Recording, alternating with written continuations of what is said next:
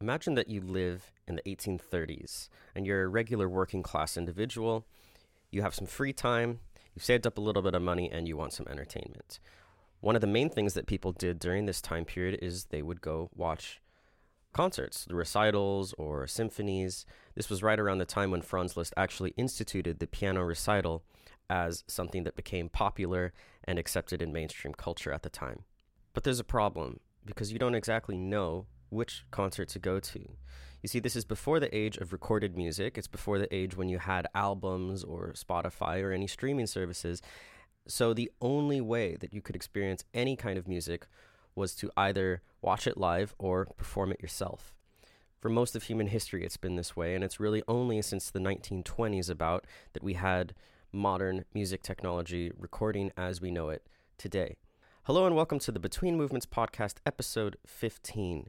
Today I'm going to be talking about the age of the critic. If you're listening to this podcast on Spotify, Apple Podcasts, or any of the other main podcast outlets, be sure to check out my YouTube channel, josh.v.music, where I post performances, vlogs about practice, and I will soon be getting back to my Rachmaninoff transcription project now that I just finished a bunch of accompaniment work. The Encyclopedia Britannica defines musical criticism as a branch of philosophical aesthetics concerned with making judgments about performances, compositions, or both. You can think of musical criticism as a sort of journalism which should combine factual observation tempered with the aesthetic opinions of the writer. On the positive end of the spectrum, it has the power to launch careers of artists, to bring attention of great works of music to the public, and it should also educate the public about why something is a great work of music or why it's not. However, at its worst, musical criticism has damaged careers, reputations, and slanted audience opinions in a way that is completely unjust and undeserved. Which leaves us with the question Does musical criticism have a place in our modern music industry? Now, going back to that person in the 1830s, Musical criticism was the main way in which they were able to determine whether or not they should go and see someone perform, go see this symphony, go see this opera. Uh, and very prominent figures were involved in the field of music making, most notably, probably Robert Schumann, who actually had his own music journal called the Neue Zeitschrift for Music.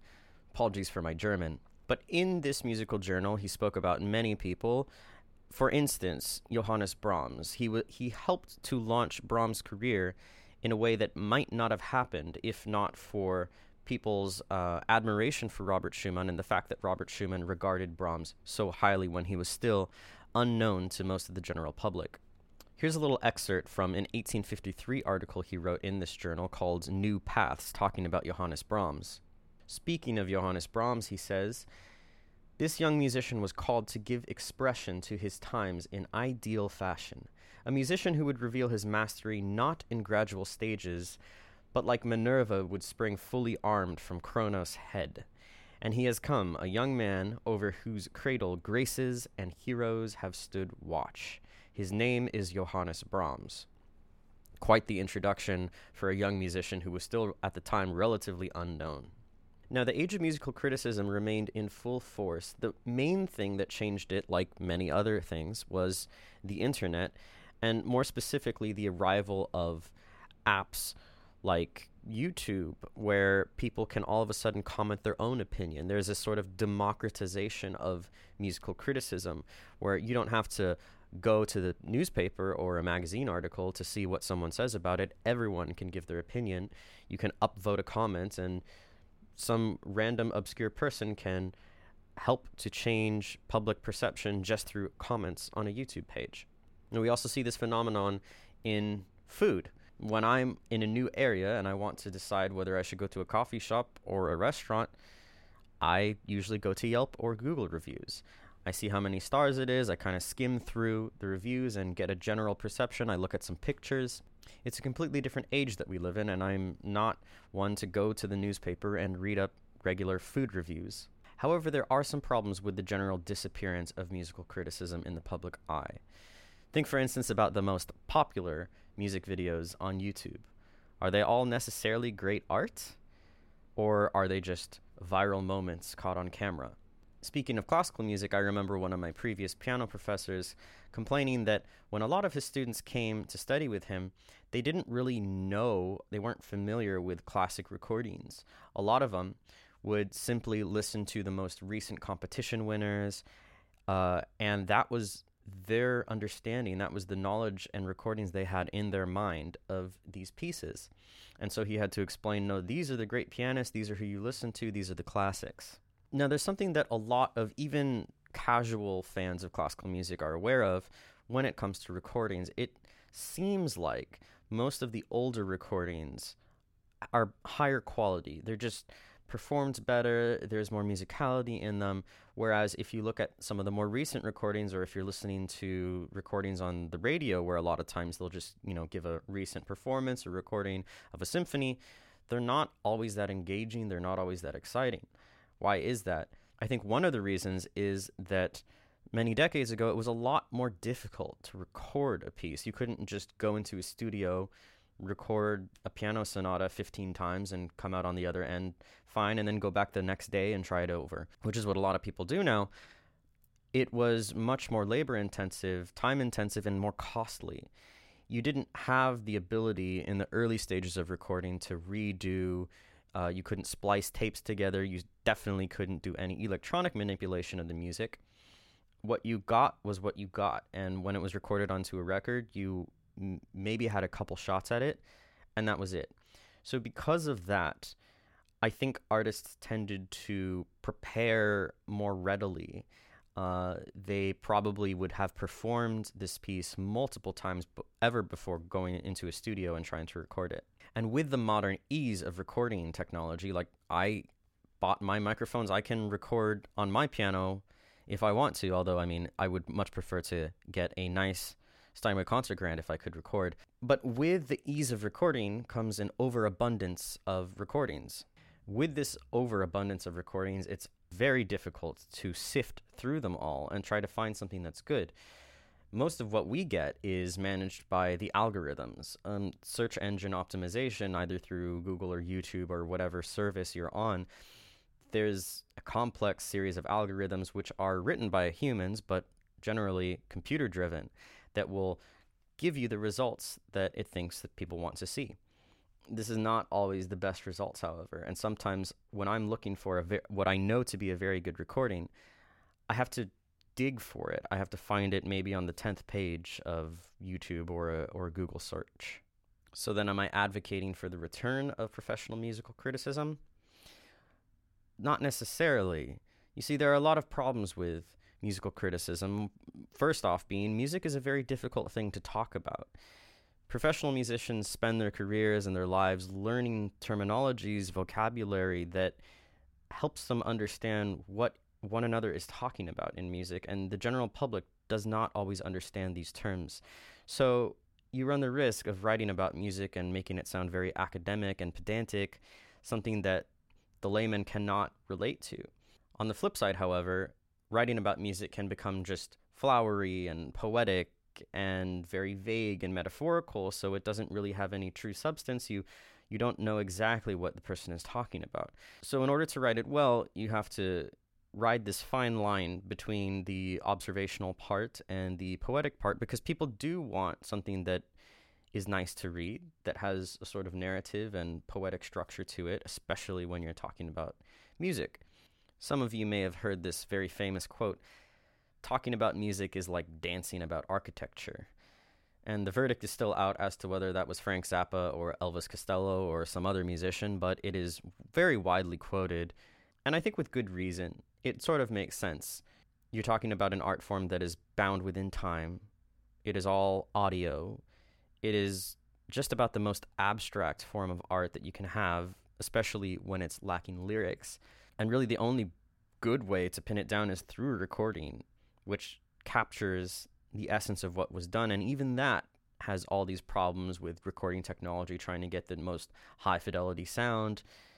And nowadays, it's very difficult to tell what is um, mastered and mixed and what is edited.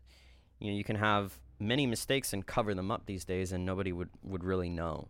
But I think that people still do want to have some sense of professionality when it comes to someone unpacking the music that they're talking about. I think that's one reason why so many music students still attend university because they're looking for someone to help explain these things to them. I think the general public also wants this, but they don't want to be spoken down to, and they don't want to be manipulated. In my experience over the years, I've come up with three things that I have noticed or taken into account when I'm trying to find a good recording. And the first thing is that good recordings stand the test of time. Time is what determines a classic from just a new release. This is true of movies and music. This is true of athletes and all kinds of areas of, of life. There's something about time that filters the good from the bad. And it's not always immediately apparent at the beginning what is truly remarkable and what is truly good. So, aside from the fact that recording technology was more difficult in the past, even with all of those recordings, the best will usually rise to the top over time. And it is possible to find a very good recording that somewhat fell through the cracks and is generally unknown. But you definitely have to do a lot of sifting and digging trying to find that needle in that haystack. And I'm not just talking about really old recordings, too. I'm talking about even with uh, modern pianists. Those that are still active today, think Evgeny Kissin or Martha Argerich or Daniil Trifonov or anyone who's still actively performing. Their best recordings tend to stick around, you know, after 10 years. They're still widely viewed, they're still widely reposted. And so they're things that kind of you see over and over again. The second thing is that good recordings are often controversial. Not always, but a lot of times, some of the best recordings tend to spark the most arguments in the comment sections. And I think that's because usually the best recordings have a very individual take and a very strong view on how something should be played. And that makes it exciting on the one hand, but it also makes it potentially offensive on the other hand. Because the artist is taking a risk, because the artist is playing it in the way that they feel is correct or their vision of the piece comes through, it might misalign with what someone was taught in university, what their teacher said, or maybe they've worked on this piece and they really feel strongly that it should be done a different way. Another reason for the potential controversy is plain old jealousy. A lot of times, people who are jealous will find anything that they can fault in a recording or performance to make themselves feel better. So they'll point out, oh, well, they missed this passage here, or this was completely, you know, out of time. This particular section was sloppy. This section was too loud. And so they'll try to tear down a piece saying, I don't understand why so many people like this. It's not as good as they think. The irony of this, of course, is that with all that controversy, drives more attention to the piece. So if you're trolling or trying to undermine the work of somebody else, it usually actually has the opposite of the intended effect.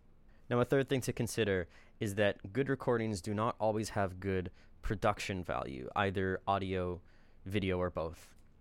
This is very important to keep in mind, especially for our modern day viewers and listeners, because it's so easy to make a recording in 4K with high audio fidelity and very expensive microphones. If you just have the money, anybody who who has a little bit of cash can make this high production video, making themselves look and sound better than they actually are. Now, fortunately, with classical music, because it's more of a narrative art form that takes place over time, production value is not the most important thing. I understand if you're listening to pop or definitely like electronic music, you need high audio fidelity in order to get the point across that's part of the art itself. But with classical music, you can hear a phone recording and be like, "Wow, this is this is a very good performance, a very good performer because everything is there all the phrasing, the way that the music is shaped over time, the way that it tells that story can still be there.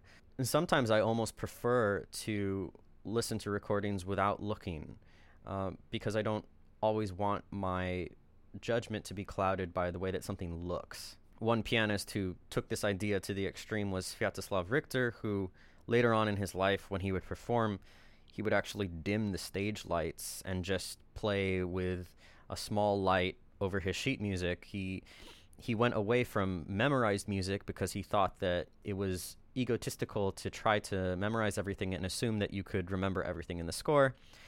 Uh, that went against the convention of the time, which said that you have to memorize music, otherwise it's it's not a legitimate recital.